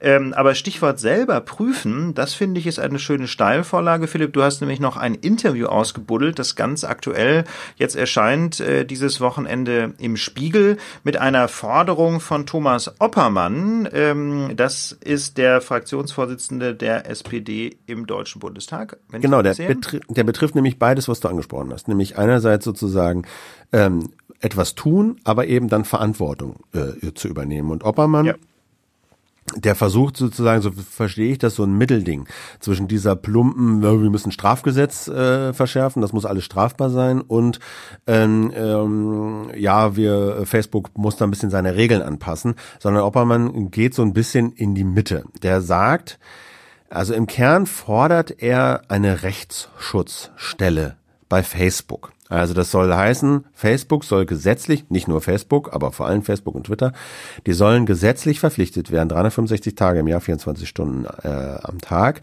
eine Entschuldigung, Stelle bereitzuhalten, wo Menschen sich hinwenden können, die glauben, Opfer von Hass oder Fake News Berichterstattung geworden zu sein. Die sollen dann bei dieser Stelle glaubhaft nachweisen, den Sachverhalt, mhm. und dann ähm, soll Facebook selber prüfen, so verstehe ich das, ob dies, dem so ist. Und dann soll Facebook innerhalb von 24 Stunden diesen betreffenden Beitrag löschen, wenn nicht, droht ihn ein Bußgeld von bis zu 500.000 Euro. Und dann soll, wenn der die Betroffene das denn möchte, Facebook verpflichtet werden, äh, innerhalb von 48 Stunden eine Gegendarstellung zu veröffentlichen. Und zwar nicht einfach nur irgendwo, sondern überall dort, wo eben auch dieser Hass slash Fake News Artikel geteilt und veröffentlicht worden war. Mhm. Das ist so im, da so verstehe ich das im Kern das, was Oppermann da fordert. Jetzt denke ich beim Lesen, Rechtsschutzstelle bei Facebook, das sagt er auch, die dann gegebenenfalls auch ähm, Ermittlungsbehörden helfen sollen, ne, an Informationen zu kommen aus Facebook heraus. Da dachte ich an deine Forderung, die du hier mal ja. äh, in, der, in der Lage erhoben hast, an so eine Rechtsschutzstelle, das hast es nicht Rechtsschutzstelle genannt, aber du hast es Ansprechstelle irgendwie so sinngemäß genannt. Kontaktstelle, für, ja. Kontaktstelle für Ermittlungsbehörden, um eben bei Hass oder eben offensichtlicher Falschberichterstattung äh, Auskunft zu bekommen. Wer war denn das jetzt konkret auf Facebook? Ja. Welche IP hat denn der? Genau, und das ist, das ist, das ist schön, dass du das ansprichst, Philipp, weil das auf den ersten Blick so ähnlich klingt, aber ich glaube, dass es was kategorial anderes ist und aus meiner Sicht ist Thomas Oppermann auf dem Holzweg. Und zwar aus folgendem Grund. Was ich gefordert habe, ist ja im Wesentlichen ein Instrument, damit äh, die klassischen Ermittlungsbehörden gestärkt werden bei Ermittlungen zu Straftaten auf Facebook. Ja, damit man als Polizist, als Staatsanwalt eben die Möglichkeit bekommt, schnell und unbürokratisch in Deutschland ohne Rechtshilfe mit Irland und Kalifornien rauszubekommen, hey, hey, von dieser IP-Adresse aus kam der Beitrag auf Facebook und das und das sind die Bestandsdaten, die derjenige eingegeben hat, als er seinen Account angelegt hat. Und meinetwegen noch von den und den IP-Adressen aus hat er sich bisher eingeloggt, ja, um immer dieses Standardargument zu entkräften, was ja gerne mal kommt von Leuten, die auf Facebook äh, Straftaten begehen. Nee, nee, nee, nee, mein Account muss gehackt worden sein. Ne? Wenn man halt sieht, immer, de, äh, immer derselbe Login von demselben T-Online-Account, dann ist dieses Argument nicht so wahnsinnig plausibel. Kurz und gut, das war mein Vorschlag und der ist auch schon relativ ähm, verbreitet worden. Also Heiko Maas hat den zum Beispiel übernommen. Ich war vor kurzem im Interview mit dem MDR, dem Mitteldeutschen Rundfunk, mit Thomas Jatzombeck, der hat das auch sofort übernommen. Also das scheint ein, ein, ein Vorschlag zu sein, der relativ plausibel ist. Darüber freue ich mich natürlich sehr. Christopher Lauer hat den auch schon übernommen. Also das, das kommt so langsam. Und was Thomas Oppermann jetzt vorschlägt, ist was völlig anderes. Denn ähm, was Thomas Oppermann vorschlägt, läuft ja gerade nicht darauf hinaus, dass äh, die Justiz irgendwelche Entscheidungen trifft oder also Polizei und Staatsanwaltschaft effektiv ermitteln können, damit dann ein Gericht entscheiden kann, sondern hier soll Facebook selber mit einem Mal die Entscheidung treffen, welche ähm, Informationen tatsächlich stehen bleiben können und welche nicht. Und da muss man ganz einfach sagen, das ist dann endgültig die Privatisierung von Rechtsdurchsetzung. Ne? Da wird dann endgültig die Entscheidung, hey, was soll auf Facebook stehen, ähm, dann in die Hände von, von Facebook gelegt und eben nicht mehr in die Hände von staatlichen Gerichten. Und das auf, finde ich ausgesprochen problematisch. Dazu lese ich dir mal die Antwort von Oppermann vor, weil der Spiegel hat ihn das nämlich auch gefragt. Ja. ja ähm, also eine Frage, äh, soll denn jetzt das Unternehmen darüber entscheiden, was wahr ist und was nicht, so, ne?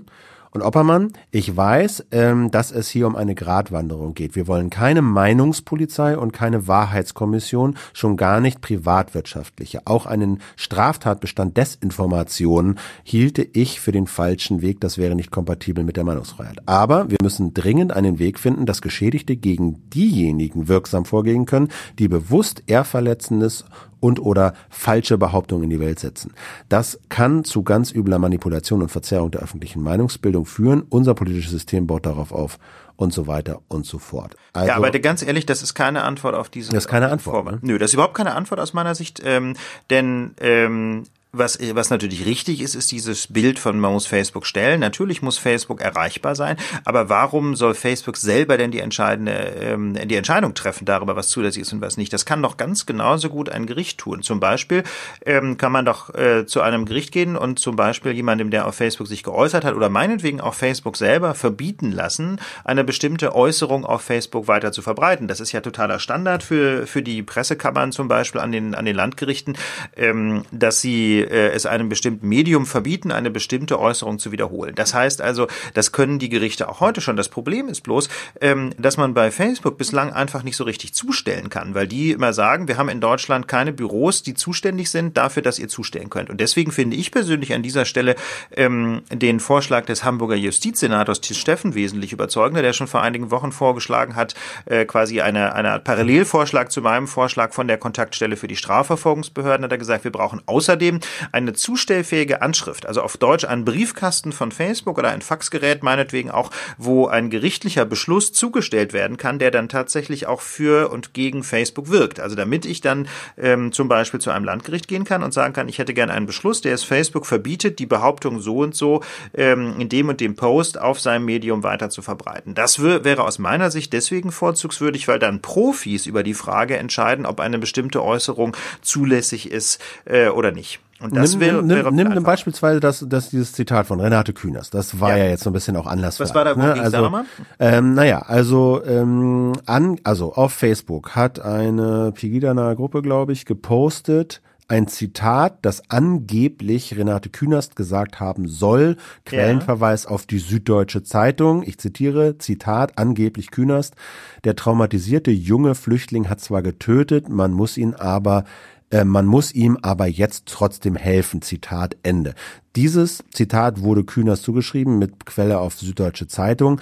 Beides falsch. Also weder hat Kühners das gesagt, noch hat sie es in der Süddeutschen gesagt oder noch was ähnliches gesagt. Ähm, also was war das, das war, genaue Zitat jetzt, das ihr Das Zitat war, der traumatisierte junge Flüchtling hat zwar getötet, man muss ihm aber jetzt trotzdem helfen. Okay. Mhm. Bezogen Was ja noch nicht mal noch nicht mal irgendwie verboten wäre, das zu sagen oder noch nicht so, mal absurd, ne, ne? wenn der so, krank ne, ist, aber, muss man ihm helfen, ja. So, aber also das bezog sich auf diesen auf diesen Mord in Freiburg, über den wir auch gesprochen haben. Ja. So, das war stand wohl auf der Facebook-Seite Widerstand deutscher Patrioten, äh, auch ähm, so. Naja, gut, muss man nicht weiter was zu sagen. Jedenfalls war falsch. Und Kühners hat wohl versucht, äh, drei Tage lang das aus Facebook rauszukriegen mit Hilfe der Süddeutschen, wenn ich das richtig gesehen habe. Es hat halt drei Tage gedauert, bis das irgendwie gelöscht wurde. das kann natürlich nicht sein, ne? Genau. So, wenn ich das so richtig gesehen habe. Ne? Aber da wäre dein Vorschlag, ähm, welcher? Sie hätte einfach ähm, über ein Gericht gehen müssen und Facebook Also- hätte es dann schnell lö- löschen müssen? Oder? Also machen wir doch einfach, spielen wir es doch einfach mal durch mit den beiden Vorschlägen, die quasi auf dem Tisch liegen. Thomas Oppermanns Vorschlag würde bedeuten, Renate Künast schreibt an Facebook, sagt Facebook, ähm, ich habe das so nicht gesagt und dann muss Facebook als Unternehmen den Sachverhalt prüfen, muss irgendwie Beweise erheben, ich weiß nicht, wie das gehen soll und äh, müsste dann eine Entscheidung treffen, das was ja im Kern eine rechtliche Entscheidung ist, nicht, ob das eben zulässig ist, diese diese Behauptung äh, weiter aufzustellen oder nicht. Und mein Vorschlag läuft darauf hinaus, Renate Künast geht zum Landgericht Berlin und beantragt eine einstweilige Verfügung gegen Facebook, dass es dem Unternehmen untersagt wird, den Post so und so mit der Behauptung so und so weiter auf seiner Plattform anzubieten. Und ich finde, äh, und, im, und genau, und in beiden Damit Fällen geht sie dann zu dieser Stelle. Und die muss Ja, immer, äh, die genau, muss das- immer nicht sie selber. Äh, das- selber. Ja, oder weiß ich gar nicht, wer das dann macht. Das, äh, ich bin eben nicht so genau Presserechtler, wie das dann praktisch geht, kann, weiß ich nicht. Ob man diesen Beschluss dann selber zustellen muss oder ob den das Gericht zustellt, das weiß Gut, ich jedenfalls nicht. irgendwie muss der dann zu dieser Stelle. Genau. Und die ist 365 Tage, 24 Stunden im Jahr Genau. da. Die wissen, was da Genau. kommt. Die kennen das Prozedere und dann geht's schnell.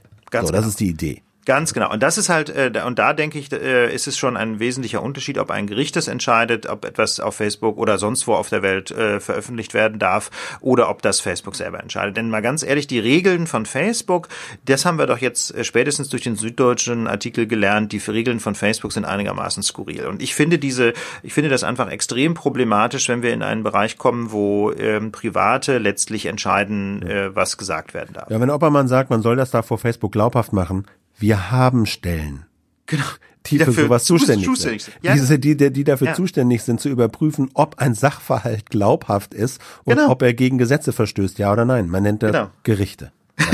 Und, äh, und Man, man wundert sich ja, das ist doch jetzt irgendwie auch keine, keine Rocket Science irgendwie, ne? Das ist doch jetzt nicht so was ultra kompliziertes. Ich, ich wundere mich wirklich, dass so, so intelligente Menschen wie Thomas Oppermann, die natürlich einen riesen Mitarbeiterstab haben, dass sie mit so weltfremden Forderungen kommen und mit einmal allen Ernstes sowas wie ein Facebook-Gericht einführen wollen.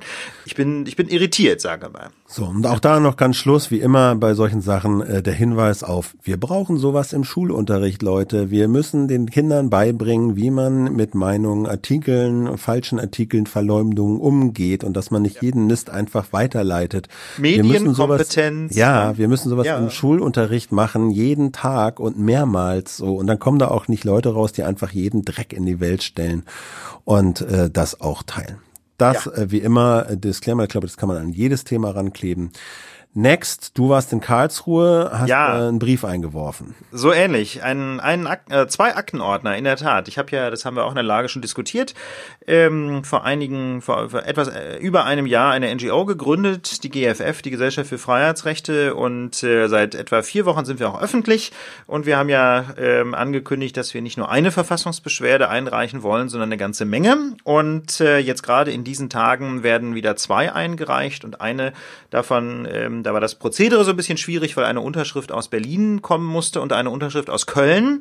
Und im vorweihnachtlichen Chaos wollte ich mich da nicht auf die Post verlassen, deswegen habe ich mich auf Deutschlandreise begeben, habe mich also mit der Verfassungsbeschwerde in den ICE gesetzt, ähm, bin erst nach Köln gefahren, habe eine Unterschrift eingesammelt, bin nach Karlsruhe gefahren, ähm, habe dann also dort die Verfassungsbeschwerde abgegeben und äh, habe mich da noch verabredet mit meiner alten Mitbewohnerin. Ich habe immer in Karlsruhe gelebt und meine Mitbewohnerin ist immer noch da und ähm, die hat freundlicherweise ein paar Fotos gemacht, weil ich mir dachte, das ist für die PR der GFF vielleicht ganz schön, wenn man also ein paar Fotos hat von diesem von diesem Einreichen der Verfassungsbeschwerde und das war ganz lustig, weil äh, die Bundespolizei uns da zunächst mal keine Fotos machen lassen wollte. Ja, die sagten dann, nein, das ist ganz schwierig, das müssen Sie mit der Pressestelle des Bundesverfassungsgerichts abstimmen, Sie können nicht mit der Kamera aufs Gelände rennen und so weiter und so weiter.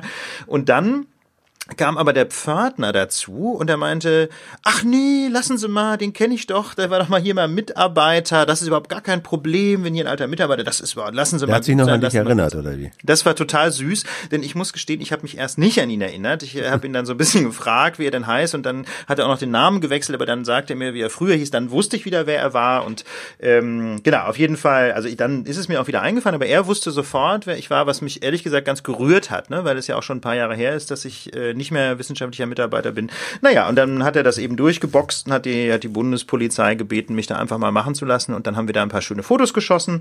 Und äh, ja, so haben wir da also unsere Verfassungsbeschwerde eingereicht und dann bekamen wir noch von ihm eine Kopie des Deckblatts und hat einen Eingangsstempel drauf gemacht und abgezeichnet. So haben wir also jetzt einen Beleg, ja, dass diese Und jetzt wartet ihr einfach. Jetzt ist so ein bisschen Blackbox, jetzt müsst ihr einfach abwarten. Genau. Also wir, es ja. gibt, äh, es gibt, wie gesagt, es geht um zwei Verfassungsbeschwerden und eine stellen wir vor, ähm, jetzt am Dienstag gibt es eine Pressekonferenz und die zweite wird im Januar vorgestellt, äh, am 11. Januar, also am 20.12. und am 11. Januar sind die beiden Pressekonferenzen und ähm, jetzt am 20.12. die erste und da stellen wir das erste Verfahren vor, genau, damit, ähm, damit die Leute auch wissen, worum es eigentlich geht. Pressemitteilung ist schon raus an die Presse, aber mit Sperrfrist.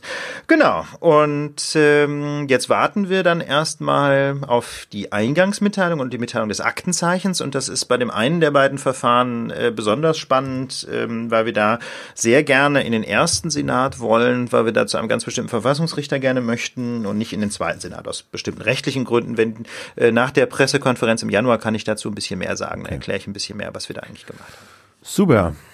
Jo. Ähm, dann. Ach genau, ja, Stichwort, Stichwort. Ach, ja, Sticker, ne? Ganz viel, äh, ganz, ja, nee, ich meinte vor allem Stichwort WLAN. Ich habe nämlich diese, wie gesagt, diese Reise ähm, so, ah, okay. führte mich durch insgesamt fünf verschiedene ICEs und ich hatte also bei der Gelegenheit nochmal die Chance, mir anzuschauen, wie es denn so steht, ja, mit dem äh, ICE, mit dem ICE-WLAN und ich muss ganz ehrlich sagen, das Ergebnis ist absolut niederschmetternd. Fünf Züge.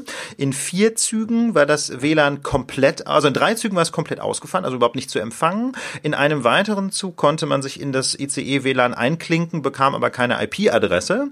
Und im fünften Zug klappt es zunächst mal, also soweit, dass man immer die Portalseite erreichen konnte und dann auf Ja, ich will ins Internet, deswegen habe ich mich mit diesem WLAN verbunden klicken, ähm, bekam dann aber irgendwie eine Datenrate Rate, die sich anfühlte wie mit dem Modem. Das war echt eine blanke Katastrophe und ich habe dann irgendwann meinen LTE-Router rausgeholt. Ich habe so einen kleinen MIFI nennt man das, also einen kleinen LTE-Router, der ein kleines eigenes WLAN aufmacht und habe das dann auch getwittert, endlich WLAN im ICE, ja, ähm, nicht von der Bahn, sondern mit diesem MIFI. Das ist genau das, was du auch rausgekriegt hast, Philipp, hier am Südkreuz. Ne, mit dem eigenen LTE funktioniert es super, ja, weil diese LTE-Repeater anscheinend gut funktionieren, aber das eigene Bahn-WLAN ist, ist, ist ein Witz, muss man leider sagen. Ich finde es total, total traurig, weil ich Züge Züge so großartig finde. Also ich finde, Züge sind ganz, ganz, ganz tolles Verkehrsmittel. Ich fahre echt gerne Bahn. Ja, das war eine schöne Reise einfach so. Aber das mit dem, mit dem ICE WLAN, das ist, ist zum, zum Weglaufen. Ja, das soll ja offiziell jetzt auch erst am 1.1. starten, aber man kriegt nicht ja, das Gefühl, Güte. dass das jetzt ja. irgendwie, ne, also. Das ist doch keine Beta-Version, bitte. Ja. Wenn, wenn vier von fünf Zügen das nicht funktioniert, ich bitte dich. Ja, das ist nicht Beta, das ist noch nicht mal Alpha. Ja. Naja. Nicht schön. Nicht schön. Kommt zum anderen Thema, was ja. Ähm, äh, was wir auch nicht, nicht behandelt haben, was auch nicht schön ist, aber das so, sollten wir mal kurz erwähnen, weil da auch wieder so ein bisschen so eine allgemeinere Frage dran hängt. Der U-Bahn-Treter hier in Berlin. Das ist jetzt schon, oh, ja. ich glaube, Ende Oktober passiert. Äh, schreckliches Video haben wahrscheinlich alle gesehen. Ein Mann ähm, äh, in der U-Bahn Hermannplatz in Berlin äh, tritt von hinten einer Frau in den Rücken, äh, also im Video völlig willkürlich, völlig, völlig aus der Luft gegriffen, völlig ja. agro. Frau völlig ist so auf halber Höhe ja. der Treppe, er kommt von hinten mit einer Flasche in der Hand, sieht sie und denkt, ach, der könnte ich ja mal in den Rücken treten, tritt ihr in den Rücken und die Frau stützt Kopf über die Treppe runter, bricht sich einen Arm äh, und er mit seinen zwei, glaube ich, Begleitern nimmt sich sein Bier und geht weiter. Also echt ähm, ganz fieses Video und ähm, da ist jetzt Kritik aufgetaucht äh, äh in mehreren Kontexten. Zum einen hat die Polizei sechs Wochen gebraucht, um äh, dieses äh, Video zu veröffentlichen. Und da gibt's halt Kritik, so nach dem Motto, wieso sechs Wochen? Jetzt haben sie mittlerweile rausgekriegt, der Mann ist bulgarischer Staatsbürger, sie haben den Namen rausgekriegt, ein Alter und äh, alle fragen sich, na gut, sechs Wochen, jetzt ist der wahrscheinlich längst über alle Berge und sonst wo, vielleicht in Bulgarien. Ja. Und äh, da habe ich den äh, Staatsanwalt, den Sprecher der Staatsanwaltschaft in Berlin, Michael Steltner, äh, mal gefragt, äh, wie kann das eigentlich sein? Warum hat die Polizei dieses Video erst nach sechs Wochen nach der Tat veröffentlicht? Und hier seine ja. Antwort. Das äh, Gesetz sieht vor, äh, sieht ausdrücklich vor, dass bei schweren Straftaten die Öffentlichkeitsverhandlung zur Hilfe äh, gezogen wird, aber eben erst dann, wenn andere Ermittlungsmethoden nicht zum Erfolg führen. Das heißt, äh, das muss immer erst geguckt werden, haben wir andere Ermittlungsansätze und diese Ermittlungsansätze müssen ausgeschöpft werden. So, und dann war halt, andere Ermittlungsansätze ist das eine. Sie wollen auch die Persönlichkeitsrechte der Opfer und der potenziellen mutmaßlichen Täter irgendwie schützen. Sie wollen die Öffentlichkeit auch nicht abstumpfen, indem sie alle drei Tage irgendwie so Horrorvideos veröffentlichen und dann am Ende keiner mehr drauf achtet. Ähm, die Frage sechs Wochen, kannst du dazu was sagen? Ich meine, Ermittlungsansätze, wahrscheinlich muss man erstmal mit Opfer sprechen, man muss erstmal gucken mit Zeugen, die sich sonst noch irgendwie melden, die dabei waren, aber sechs Wochen? Ja. Also das ist jetzt. Du, du kennst den Fall jetzt ne? nicht, ne? Ich meine, ich muss also sagen, das, genau. also du bist Richter am Landgericht in Berlin, äh, du, du bist nicht mit diesem Fall befasst, aber es ist irgendwie doch ein bisschen dein Beritt. Kannst du dazu irgendwas sagen, ohne jetzt? Ja, also zu dem einzelnen Fall will ich nichts sagen. Ja. Also ganz ehrlich, das, das ist ein, das, das gilt aber jetzt nicht irgendwie, weil ich da jetzt, keine Ahnung, Kollegen nicht, äh, nicht irgendwie in den Vorgarten pinkeln will, sondern das geht darum, ähm, dass es völlig unseriös ist, sich zu konkreten Verfahren zu, äh, zu äußern, wenn man nicht die Akten kennt. Das ja. ist einfach so. Das kann total gute Gründe dafür geben, wieso das so lange gedauert hat. Zum Beispiel, also ich, das ist jetzt wirklich reine Fantasie. Es könnte sein, dass man einfach eine Weile eine Spur zu einem anderen Täter verfolgt hat, dachte, man hat den, hat den dann zum Beispiel geschnappt und hat dabei gemerkt, das ist der falsche. Das wäre ja. eine denkbare Erklärung, wieso das so lange dauern kann. Ne? Ob das im konkreten Fall so gelaufen ist, weiß ich nicht. Das ist nochmal ganz deutlich. Ich habe keine Aktenkenntnis, ich kenne nichts zu dem Fall, sonst dürfte ich gar nicht drüber reden. Ähm, Tatsache ist jedenfalls, ähm, dass so eine Öffentlichkeitsfahndung eben etwas ist, was man natürlich aus taktischen Gründen nicht dauernd machen kann. Das ist jetzt eine abstrakte Aussage. Ähm, das gibt aber natürlich auch rechtliche Gründe. Ne? Also man muss äh, das eben ausdrücklich anordnen. Das nennt sich so schön. Ähm, Ausschreibung zur Aufenthaltsermittlung eines Beschuldigten oder Zeugen ist in der Strafprozessordnung ausdrücklich geregelt und dann gibt's nochmal separat die Öffentlichkeitsfahndung. Und auch die Öffentlichkeitsfahndung, ähm, das ist also zum Beispiel mit Steckbriefen oder eben mit Videos, muss ausdrücklich angeordnet werden. Äh, und das geht eben auch nicht einfach so, ähm, sondern nur dann, wenn, wie das so schön heißt, äh, der Beschuldigte der Begehung der Straftat dringend verdächtig ist. Ja, das muss also schon ein bisschen mehr sein, als er könnte sein. Und außerdem die Aufenthaltsermittlung auf andere Weise erheblich weniger erfolgversprechend oder wesentlich erschwert wäre. Ne? Und das muss eben, ja. muss eben erstmal festgestellt werden. Also Anlass war jetzt auch ähm, für, für, für äh, dieses Thema jetzt nochmal aufzunehmen, war auch eine etwas skurrile Pressekonferenz, auf der ich war, nämlich von Michael Kur. Der ist äh, Chef eines Sicherheitsunternehmens hier in Berlin. Also seine Leute beschützen den Zoo, die Berliner Spielbank, ähm, das Hotel Estrell, so ein riesen Eventhotel hier in Berlin. Und Kur ist aufgefallen, weil er vor einigen Wochen, zehn Tagen, ich weiß nicht genau, irgendwann ein Posting auf Facebook geschrieben hat, so nach dem Motto, ähm, dieser Typ, der diese Frau runtergetreten hat, wo steckt der? Wieso haben wir den noch nicht? Ich setze ein Kopfgeld von 2000 Euro aus. Krass. Und er hat das so auch privat, ganz bewusst. obwohl er gar nichts damit zu tun hat. Genau, genau. Er meint irgendwie so geht gar nicht. Der Typ muss runter von der Straße, 2000 Euro Kopfgeld. Dann gab es Kritik am Begriff Kopfgeld. Dann hat er gesagt, ja, aber ich habe das ganz bewusst gewählt, weil irgendwie ist halt so ne, nicht so ein Beamtendeutsch Belohnung, sondern Kopfgeld. Der Typ muss her und hat halt ähm, darum gebeten an, äh, ne, klar Hinweise äh, müssen her. Hat einerseits die Polizei angegeben, so nach dem Motto wendet euch an die Polizei, hat aber andererseits auch seine private E-Mail angegeben. Und angeblich sagt er, ne, die Polizei, Staatsanwaltschaft habe ich gefragt, die wollen das nicht bestätigen, aber er sagt über diese E-Mail, ist ein ist ein äh, Posting reingekommen, was dann zur Verhaftung eines Beteiligten geführt hat und der hat dann die Namen genannt und so. Ah, okay. Und was er jetzt aber meinte, ist, ähm, äh, warum er das, er will eine Stiftung gründen, die halt solche Opfer schützt, die auch solche Belohnungen aussetzt, die hat er gegründet. Er will aber auch, und das wollte ich von dir zum Schluss nochmal wissen, bevor wir zum Ende kommen, er hat aber auch gefordert, dass anonyme Anzeigen äh, möglich sein müssen, beziehungsweise leichter sein müssen. Und das hat er äh, mit diesen äh, Argumenten getan. Das ist nicht anonym. Das heißt, er geht zur Polizei, macht eine Anzeige. Es kommt zum Prozess. Die Anwälte erbeten Akteneinsicht. Mit dieser Akteneinsicht hat der Täter, der Schwerverbrecher, ein Schwerstkrimineller, die private Adresse von den Zeugen und es werden die Leute aufgesucht und bedroht, die Anzeige eventuell zurückzuziehen. So, da habe ich die Staatsanwaltschaft auch gefragt, stimmt das? Und die sagen, ja, im Prinzip ist das so.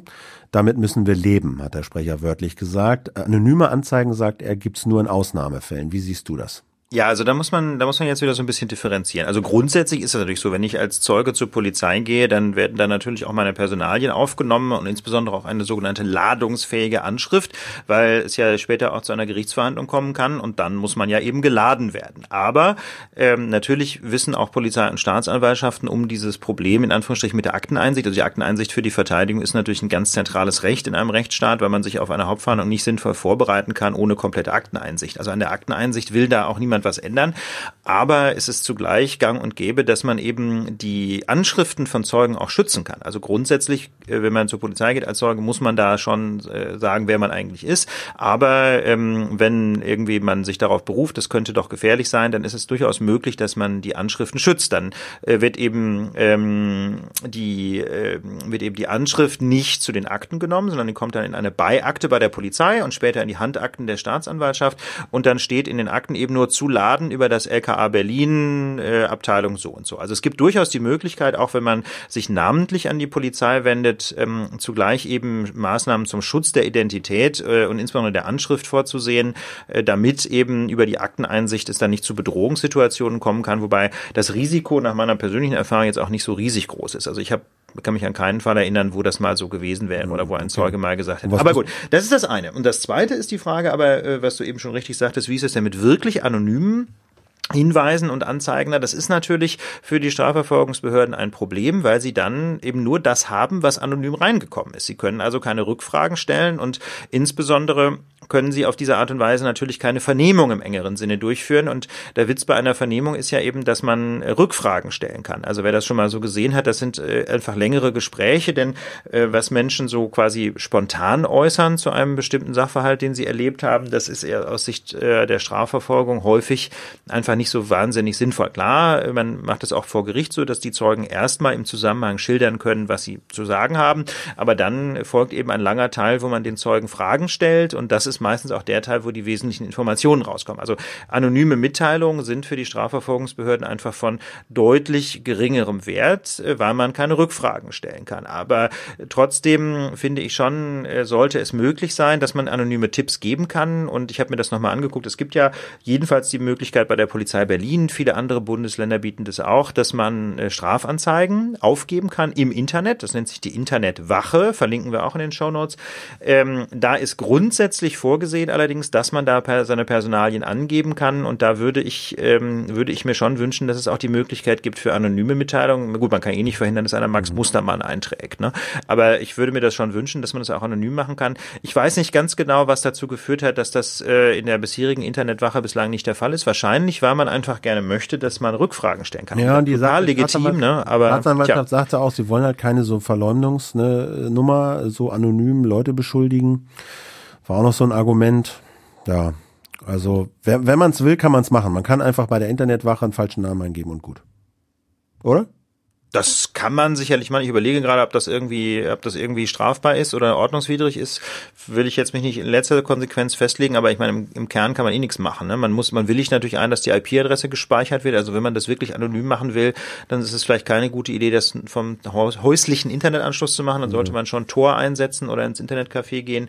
Ähm, aber ich denke jedenfalls grundsätzlich wäre es eine gute Idee, ähm, wenn die Polizei auch so einen anonymen Briefkasten hätte. Klar, da kommt dann sicher viel Unsinn rein, aber ähm, ich kann mich auch an verschiedene verschiedenste Fälle erinnern, wo es Öffentlichkeitsverhandlungen gegeben hat, wo sogar ausdrücklich damit geworben wurde, dass, dass Hinweise auch anonym möglich sind. Oder eben der, der, eben der Kompromiss ist eben, dass man, ähm, dass man sich vertraulich an die Polizei wendet. Also dass man sagt, okay, ich gebe meinen Namen an, aber tun Sie mir den Gefallen, nehmen Sie den nicht zu den Akten. Und machen Sie, Sie das dann auch oder muss man da irgendwas vorbringen? Weil die Staatsanwaltschaft sagte so, naja, da musst du dann schon so ein paar Gründe. Das ist nicht so einfach. Also können Sie einfach sagen, lass uns meinen Namen weg. Also soweit ich das sehe, gibt es hm. da keine Rechtsnorm dafür, hm. sondern ähm, das ist letztlich eine Entscheidung der, der der, der Beamten und der Staatsanwälte, die das, äh, die das Ganze bearbeiten. okay. ähm, aber ich finde das jetzt nicht völlig unplausibel. Jedenfalls, wenn, wenn auf der anderen Seite es eben wirklich um einen Gewalttäter geht, dann zu sagen, hey, ich habe Angst, äh, dass, dass die mir einfach was auf die Mütze geben. So.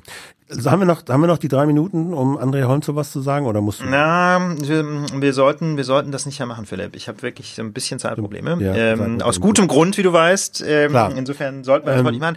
Machen wir nächste Woche dann etwas umfangreicheren Feedback-Blog. Ja, wir hatten Genau, ein bisschen Feedback, müssen wir Feedback-Blog jetzt und, und äh, wie gesagt, André Holm ist noch im Amt, aber er hat halt da bei der HU falsche Angaben gemacht. Da wird jetzt nochmal geguckt. Wir hatten das ja auch ähm, be, be, be, besprochen. Der, der ist jetzt nicht zurückgetreten, da gibt's jetzt keine fundamentalen äh, Neuigkeiten, würde ich sagen. Deswegen haben wir da wahrscheinlich auch noch nächste Woche für Zeit. Und dann, Vielleicht äh, sogar ich- besser, dann wissen wir nämlich, wie der Fall Holm ausgegangen ist. Genau, also äh, Rot-Grün hält noch an ihm fest. Äh, jetzt Tagesspiegel fordert den Rücktritt aus eigenem Antrieb.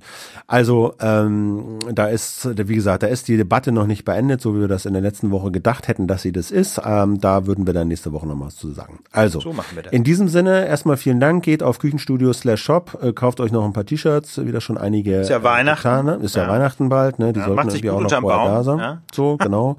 äh, für, für die Frau Ja, freut sich habt immer. ein schönes. Wochenende, würde ich sagen. Podcaster-T-Shirt. Genau. Ja. Schönes Wochenende. Ähm, bleibt uns gewogen, kommentiert schön und wir hören uns dann nächste Woche wieder. So soll es sein. Einen guten Start in die neue Woche und auf bald. Ciao. Ciao.